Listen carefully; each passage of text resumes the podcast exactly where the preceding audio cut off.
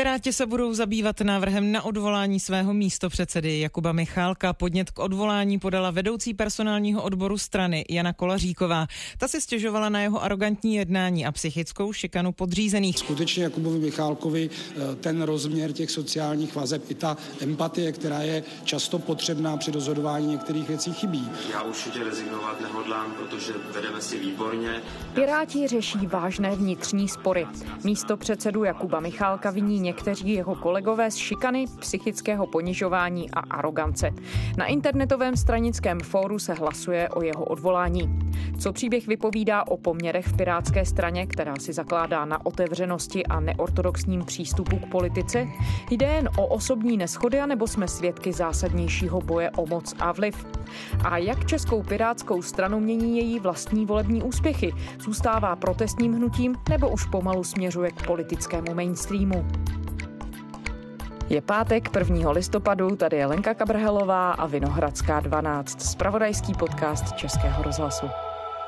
Co se to vlastně s Piráty děje? No tak řekl bych, že se jim stalo to, před čím varoval a možná se toho i trochu bál Ivan Bartoš letos v lednu na sjezdu v táboře o tom mluvil, aby trochu nespáprdovatěli. Václav Dolejší, reportér serveru Seznam.cz. Neboli stalo se možná to, že z té party sympatiáků v uvozovkách huličů trávy, kámošů, kteří si dělali legraci z politiky a ze všeho svatého, se najednou stali prostě ti kravaťáci, kteří jsou najednou v parlamentu, mají moc a funkce No a začíná tam asi probublávat nějaký boj o moc a stalo se jim možná to, co se prostě stane každé politické straně, která se dostane k moci. Ty aktuální otázky se týkají Jakuba Michálka. Kdy vy jste se s ním poprvé setkal? Já jsem ho poprvé zaregistroval těsně před říjnovými volbami do poslanecké sněmovny v roce 2017. A už tehdy bylo jasné, že Piráty řídí taková trojice, která sama sobě říká mozkový trust. Říkali si Ivánek, Miky a Jakoubek. Ivánek je teda Ivan Bartoš, Miky je Mikuláš Ferenčík a Jakoubek je právě Jakub Michálek a každý tam měl trochu jinou roli. No hlavní, abyste šli k těm volbám. Kdyby si můžu říct nějaký vzkaz, jestli někam dáš, tak volí se eh, v tom místě, co máš napsáno na občance. Po případě na tom papírku, co máš místo občanky, tak tam se volí a je to 28-29, jo? Ivan Bartoš je na první pohled, a to posluchači a diváci a čtenáři asi určitě nějak cítí i na tu dálku, takový jako sympatiák, který má empatii a umí docela s lidmi mluvit a umí si je získat, má prostě charisma. Mikuláš Ferenčík. Já se vyjádřím ke dvěma tématům, která budou na programu této schůze poslanecké sněmovny, a to státní rozpočet a zvyšování daní, které navrhuje hnutí. Mikuláš Ferenčík je takový mladý chlapík, který se snaží jakoby naučit hlavně ekonomiku a finance a stát se jakýmsi expertem, což se mu víceméně bych řekl daří přes ekonomiku jako za Piráty, případně prostě budoucí ministrem financí. No a třetí tam byl právě pan Michálek, o němž už tehdy mi Ivan Bartoš říkal, že on je takový jako trochu studijní typ. Vážené dámy, vážení pánové, já bych byl velmi nerad, abychom se eh, tady přesvědčovali, řekněme, politickými argumenty, protože o tom teď tady nejednáme. Že on v té jejich společní kanceláři má několik desítek knih i v angličtině a ve francouzštině a studuje různé eh, i politické systémy a je zároveň tedy takovým betří, bychom řekli šprtem, to znamená trochu neoblíbeným týpkem, řekněme. A zároveň Ivan Bartoš mluvil o tom, že panu Michalkovi chybí právě ta empatie a že jeho jednání s lidmi není úplně jeho nejsilnější stránkou. To bylo jasné od začátku? Nebo měli to nějak rozděleno? Ono to trochu zní tak, jak to říkáte, jak když to je hodný policajt, zlý policajt a do toho ještě Mikuláš Ferenčík. No trochu to, myslím, že to tak bylo rozděleno a opravdu ten Ivan Bartoš si to uvědomoval, že to takhle je. Že chtěl mít jakoby Jakuba Michalka na to, aby právě chystal ty programové věci, ale pokud jde o nějakou komunikaci s kolegy straníky, oni by to asi takhle piráti neřekli, tak to měl na starosti právě Ivan Bartoš. Věděl to, on byl od začátku ten, který měl spíš připravovat programové teze a opravdu sám Ivan Bartoš mi to jednou vyprávěl, že ta komunikace s lidmi, jakási empatie, sociální inteligence, že tohle zrovna není Michálkova silná stránka, ale on sám si to uvědomuje a trochu legrační na té dnešní kauze je, že on říká, že se to bude snažit doučit. Já absolutně vyloučuji, že by to bylo jakékoliv šikanování nebo bossing. Absolutně tohle odmítám. Já na sobě budu samozřejmě pracovat, jako na sobě pracuji už deset let, co jsem v politice a i v té oblasti, i v té oblasti komunikace s lidmi na sobě chci dále pracovat a rozvíjet se. Tak každý máme nějakou povahu, slabiny, silné stránky, ale zrovna řekl bych, že empatie zkrátka doučit asi úplně nejde. Že se to z knih nevyčte. No a teď, když se podíváme aktuálně na to, co se děje, tak co se děje na Pirátském fóru, které je tou hlavní platformou, kde vlastně Piráti komunikují, kromě toho světa offline?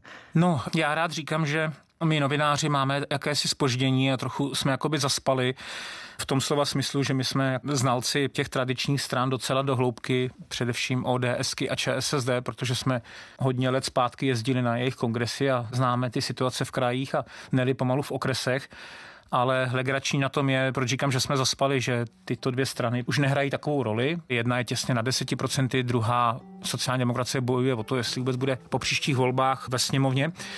A nedaří se nám, bych řekl, všem novinářům úplně proniknout mezi ty nové strany a hnutí, jako jsou právě Piráti, ale ještě víc to vlastně bolí u hnutí ANO, které teda je dobře stranou jednoho muže, ale na rozdíl od Pirátů je to klíčová vládní strana a my tam tak úplně nevíme přesně, co se tam děje nebo jak tam fungují ty rozhodovací mechanismy. A u těch Pirátů, jak jste zmínila, je teda transparentnost podle mě trochu legrační, spočívá v tom, že oni opravdu jsou schopni si nadávat na internetovém fóru, jak tomu říkají, neboli na stránkách, na který se může každý podívat. Já říkám, že to je trochu legrační. Oni jsou na to i po téhle kauze, která vybuchla, objevily se třeba i ty lehce vulgární maily, tak oni jsou na to vlastně pišní, že jsou tak moc transparentní. Pod lampou naší tma žádná není.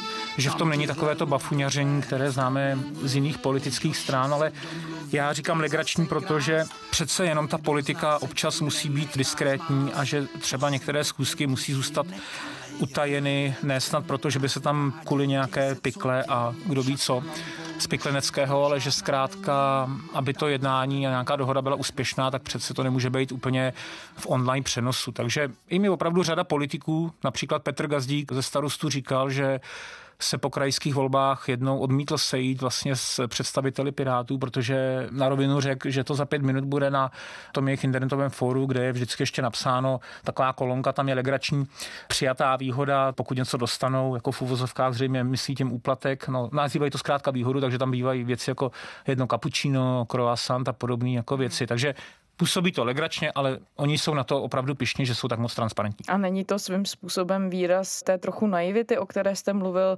se kterou let kdo může třeba do politiky jít, ale potom ho semele vlastně ta realita toho, že je to vždycky jenom otázka vyjednávání a do to, jak dobrý člověk ve vyjednávání je. No, určitě to tak je, přesně jak jste to popsala. Je to asi výraz naivity. Mně se líbí takový příměr, který kdo si napsal na Twitter, který nazval Piráty batolaty s plamenometem. Míněno, že jsou to prostě lidi, kteří mají pocit, že všechno, co bylo před nimi vybudováno, je třeba zničit, spálit a začít budovat nějak nově, ale ona by tam měla být nějaká kontinuita a oni na to možná pomalu přicházejí i vlastně v té Praze, kde mají dneska největší moc a kde mohou vytvářet tu Prahu podle svého, ale ze začátku se zdálo, že všechno, co před nimi vytvořila ODS, TOP 09 nebo ČSSD je třeba zbořit a začít znovu, což působí, nevím, naivně a trochu i legračně. No. A neukazuje se právě tou kauzou pana Michálka vlastně i Prahou, pražskou radnicí a tím vším, že se Pirátská strana také posunuje do toho mainstreamu. No tak asi postupně se ty hrany obrušují, ale řekl bych, že se ještě jako neposunuje, protože jak jsem říkal, oni jsou na to, že to takhle řeší na tom pirátském fóru, na internetu, oni jsou na to opravdu pišní a zatím nezaznívají hlasy, že by to chtěli změnit. Děkuji a děkuji za dodržení času a prosím dalšího, kým je Jana Kolaříková. Takže ahoj všichni piráti, pirátky a příznivci. Já vás tady všechny vítám a jsem moc ráda, že se vám tady dnes můžu představit.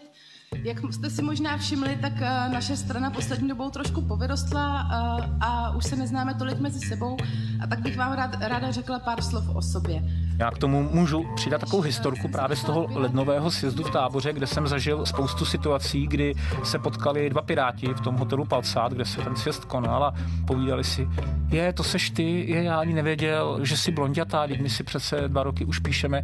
Zkrátka, oni se z toho trochu virtuálního světa internetového poprvé potkali na kamenném tradičním sjezdu a viděli se naživo. Do té doby spolu diskutovali pod nějakými možná i přezdívkami jenom na internetu. Tehdy na tom sjezdu je naprosto vykolejilo to, když jich přijelo více, než se očekávalo a spadla jim tam Wi-Fi, připojení k internetu a oni na tom sjezdu hlasovali tak, že každý měl svůj chytrý telefon nebo tablet a do toho ťukal ano, ne, zdržel se a podobně.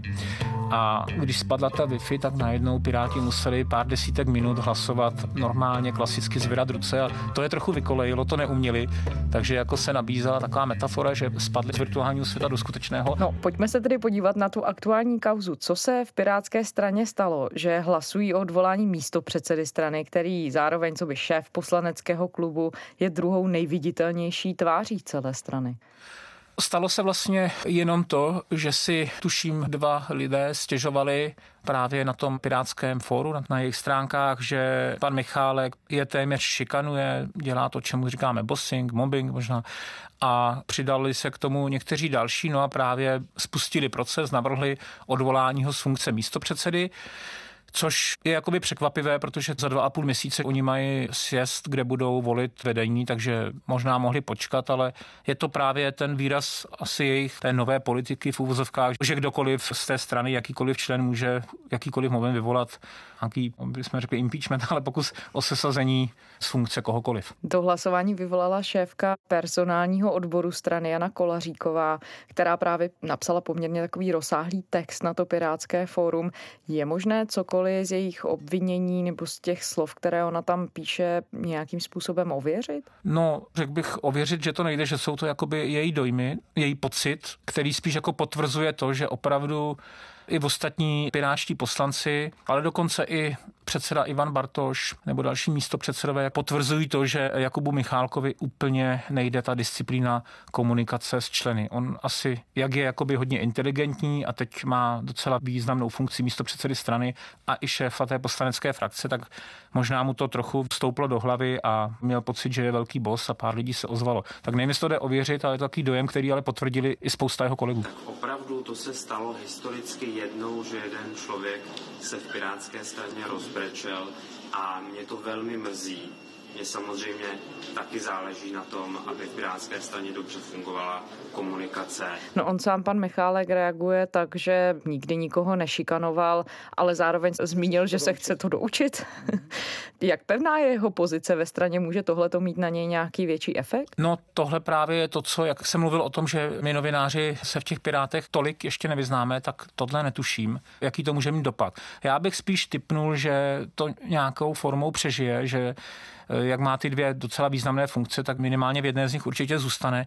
Právě proto, že pro Ivana Bartoše, který si uvědomuje, jak už jsem říkal, jeho chyby, tak přece jenom on je docela spolu s Mikulášem Ferenčínkem klíčovou postavou pro hlavně ty programové věci a přípravu různých materiálů a tak dále. A když jste zmiňoval, že může jít svým způsobem o jakýsi boj o moc uvnitř té strany, tak dokážeme v tuhle chvíli rozpoznat tu dynamiku, kdo se snaží dosáhnout čeho? No, nedokážeme, nebo já teda neumím rozpoznat, jestli jsou tam nějaké proudy, v minulosti tam byly takové jakoby štěpící linie třeba v zahraniční politice a v postoji, jakou roli máme hrát v NATO a vůbec jak má fungovat NATO. Ne, že by Piráti říkali, že nemáme být součástí Severoatlantické aliance, ale měli k tomu na rozdíl od našeho členství v Evropské unii výhrady. Pak tam může být taková štěpící linie, která vede skrz to, jestli ta strana, jak moc má být liberální a jak moc taková jakoby sociálně levicová. To je to, že Piráti na jednu stranu se zastávají malých podnikatelů a živnostníků živnostníků, ale na druhou stranu hodně brojí proti těm největším a nejbohatším firmám. Chtějí je, řekl bych, výrazněji zdanit, brojí proti trochu i zahraničnímu kapitálu, tak možná tudy vede dělící linie, ale neřekl bych, že tohle je příčina toho dnešního sporu. Já si myslím, že to jsou opravdu jenom nějaké emoce a možná v tom hrajou i částečně roli rodinné vazby, protože je zajímavé, že u Pirátů je spousta členů, kteří jsou tam manželé, partneři nebo i sourozenci, tak možná, že si tam nějak lidově řečeno šlápli na kuří oko. Ono to není poprvé, co Pirátská strana hlasuje o odvolání Jakuba Michálka. Už se to jednou stalo v roce 2017. Piráti neodvolají svého místo předsedu Jakuba Michálka. Rozhodli o tom v internetovém referendu, kterého se zúčastnilo přes 60% všech členů strany. Zhruba Podobným návrhům čelilo i několik dalších představitelů strany, včetně třeba právě dlouholetého předsedy Ivana Bartoše. Jak tohle všechno, pakliže se to dá nějakým způsobem odpozorovat. Dá se říct, že to nějak působí na voliče, na veřejnost? No já bych určitě řekl, že je to pro část asi především mladších voličů hodně sympatické, že vlastně Piráti, jak se mi říkají, nejsou ani pravicoví, ani levicoví, nebo respektive oni říkají, že už to dělení na pravici a levici nefunguje a nabízejí něco, čemu říkají dobré řešení. A velká část veřejnosti na to slyší. Oni zkrátka nechtějí ve školství, zdravotnictví říkat, co je pravé, co je levé, ale nazývají nějaké jakoby pragmatické dobré řešení. A zároveň to, jak funguje ta jejich strana, tak může být také sympatické pro mnoho voličů, že tam není to bafuňaření, že tam není to, co vidíme u tradičních stran. Kdyby se tohle třeba stalo v sociální demokracii, že by se nějaká část naštvala na nějakého místopředsedu, tak pravděpodobně by tam se sjeli ty okresní tajemníci bafuňáři a začali by vyměňovat nějaké pozice za něco. My toho Frantu teda v tom křesle podržíme, když vy našemu Moravskoslezskému kraji dáte tady tajemníka na ministerstvu kultury a tak dále. Zatímco tady věřím, že pro hodně lidí je to sympatické, že to je transparentní, natvrdo, napíše se to na internetu, pak se teda nedávají moc rozhovory do médií, protože oni oni raději to řeší jako přes ten internet, perou to špinavé prádlo, tímto klišem řečeno tam, než aby dávali rozhovory do médií, ale věřím, že opravdu mladší generaci pod 30 let je to hodně sympatické. No a když popisujete ten způsob fungování, tak ten je mladý, svěží, nový, ale dá se tak fungovat dlouhodobě. Ukazuje se, že to jde, nemusí ta strana nakonec stejně přistoupit na tu hru, která v politice funguje a to je v konečném efektu asi výměna něco za něco, prostě dohoda, kompromis. No já bych řekl, že se tak dlouhodobě fungovat dá jedině, pokud jste opoziční stranou. V roce 2020 budeme usilovat o vstup zastupitelstev všech krajů a posílení našeho senátního klubu. No a v neposlední řadě v roce 2021 chceme vyhrát parlamentní volby a sestavovat vládu. Ale kdyby se Piráti stali jednou vládní stranou, což je docela reálné, třeba už po příštích volbách, tak si myslím, že to takhle nepůjde. A pokud by to takto dál dělali, že by každou svoji schůzku, každý mezinávrh a mezi detail zveřejňovali na internetu, tak by se podle mě dřív nebo později ta vláda skoro rozpadla, protože prostě tomu jejich koaličnímu partnerovi by to začalo vadit. Ale když jste se ještě ptala na tu jejich sympatičnost, tak já nejvíc na Pirátech teda vždy oceňuju tu jejich ohromnou energii, kterou jim opravdu všechny ostatní politické strany mohou závidět. S výjimkou možná premiéra Andreje Babiše, teď neříkám sválně hnutí ano, který tu energii teď nechme stranou, jakým směrem jí vrhá, ale má jí taky prostě, jakou nemá nikdo ostatní. A oni jsou v tomhle tím jejich zápalem, mladistvím, jsou o generaci mladší než většina ostatních poslanců, ale to jim mohou ostatní závědět, učit se od nich a tolik se od nich jakoby nepoučili. Třeba každý poslanec dostává měsíčně náhradu zhruba řeknu 15 tisíc korun takzvané expertovné, které může využít tak, že to dá nějakým expertům třeba na vysokých školách, nechá se udělat nějaké analýzy k zákonům. A Piráti, kterých je 22 poslanců, poslanců, tak dali tyhle peníze dohromady a vytvořili si tuším šestičlený tým expertů, z něho to platí a je vidět při těch projednávání zákonů, že oni mají opravdu docela důkladné podklady a je vidět, že chodí na ta jednání nadstandardně připraveni. No ale není tohle všechno paradoxně naprosto poctivá politická práce, tak jak by třeba měl vypadat poslanecká práce, že by měl ten poslanec přijít připravený, nastudovat si všechny věci a mít dobrý expertní tým. Určitě jo. I já tady mluvím jako z legrace řeknu tradiční kamenný novinář, který většinu své žurnalistické kariéry zažil za bývalých tradičních stran a možná takhle za 30 let budou fungovat jako dnes Piráti všechny ostatní strany. Je to možné. Piráti nevznikali sami, vlastně ta vlna pirátských stran byla po celé Evropě, hlavně na severu, ve Švédsku. Ubírají se čeští piráti stejným směrem? No, řekl bych, že se neubírají a vlastně svědčí o tom ten jejich úspěch, že oni deset let poté míří k tomu, že se stanou zřejmě vládní stranou, zatímco v těch ostatních zemích zažívají Piráti spíš pokles. Já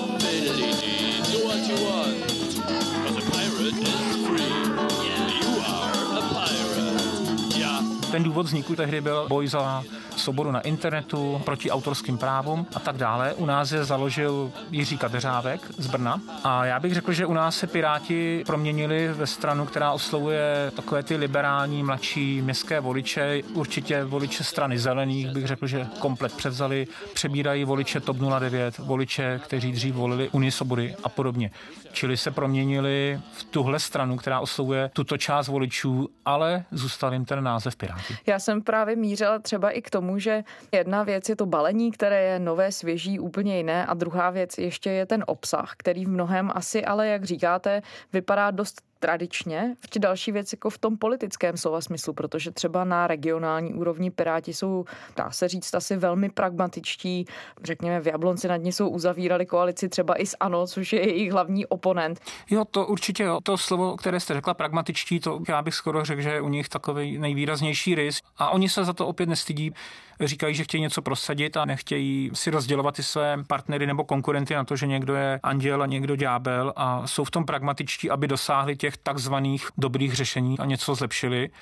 Ale pro mě zůstávají těch programových věcech, v tom, co chtějí, jak vidí svět, co by jak mělo fungovat, trochu nepředvídatelní, protože jsou tam na různé věci poněkud rozdílné názory a to může být, je jejich třeba taky slabina pro některou část voličů. Které jsou ty nejspornější momenty, v kterých si i uvnitř ta strana protiřečí? No, hodně bych řekl, že to je důraz v té ekonomice na to, jak moc máme nechat působit to, čemu pravicové strany říkají volný trh, to znamená vsadit na nějaké malé střední rodinné firmy, tak jako třeba v Německu, což je něco, co by měla prosazovat úplně klasická pravicová strana. Neříkám, že to u nás nějaká dělá, a na druhé straně je to jejich takový jako boj s tím nadnárodním kapitálem, který někdy až z komunistických pozic by nejraději zlikvidovali, nějak zdanili a je to něco, co podle nich škodí dnešnímu světu, ale je v tom asi hodně takové té ideologie i nějakého poznání, že zkrátka Globalizace nemá jenom vítěze, ale i spoustu poražených. To, že v nějaké obci na Jihlavsku se nějaká továrna odsune na jiný konec světa, protože tam je to levnější, tak oni asi možná z těchto pozic zbrojí proti tomu velkokapitálu a to mi trochu připomíná skoro komunisty. No a volič tedy v tuhle chvíli, když volí Piráty, ví, co dostane do budoucna, co může očekávat od té strany za dva, za čtyři roky? Tak abych teď neurazil voliče Pirátů, ale řekl bych, že to úplně přesně vědět nemohou, že vlastně a opravdu to jenom odhaduju, že ten hlavní důvod té volby je, že oni jsou mimořádně sympatičtí tím svým jiným typem politiky, tím zápalem a tím, že jsou přece jenom pořád ještě protestní hnutí a že to nebalí do té ideologie pravicové a levicové, ale jak oni říkají, chtějí udělat to dobré řešení. Václav Dolejší, reportér serveru Seznam.cz. Děkujeme. Děkuju. Zpáteční Vinohradské je to vše. Kolegy z iRozhlasu ještě pořád můžete podpořit v hlasování o křišťálovou lupu. Všechny podrobnosti najdete na iRozhlasovém webu, Facebooku či Twitteru. A nám můžete psát na adresu vinohradská12 zavináč rozhlas.cz. Děkujeme a těšíme se v pondělí.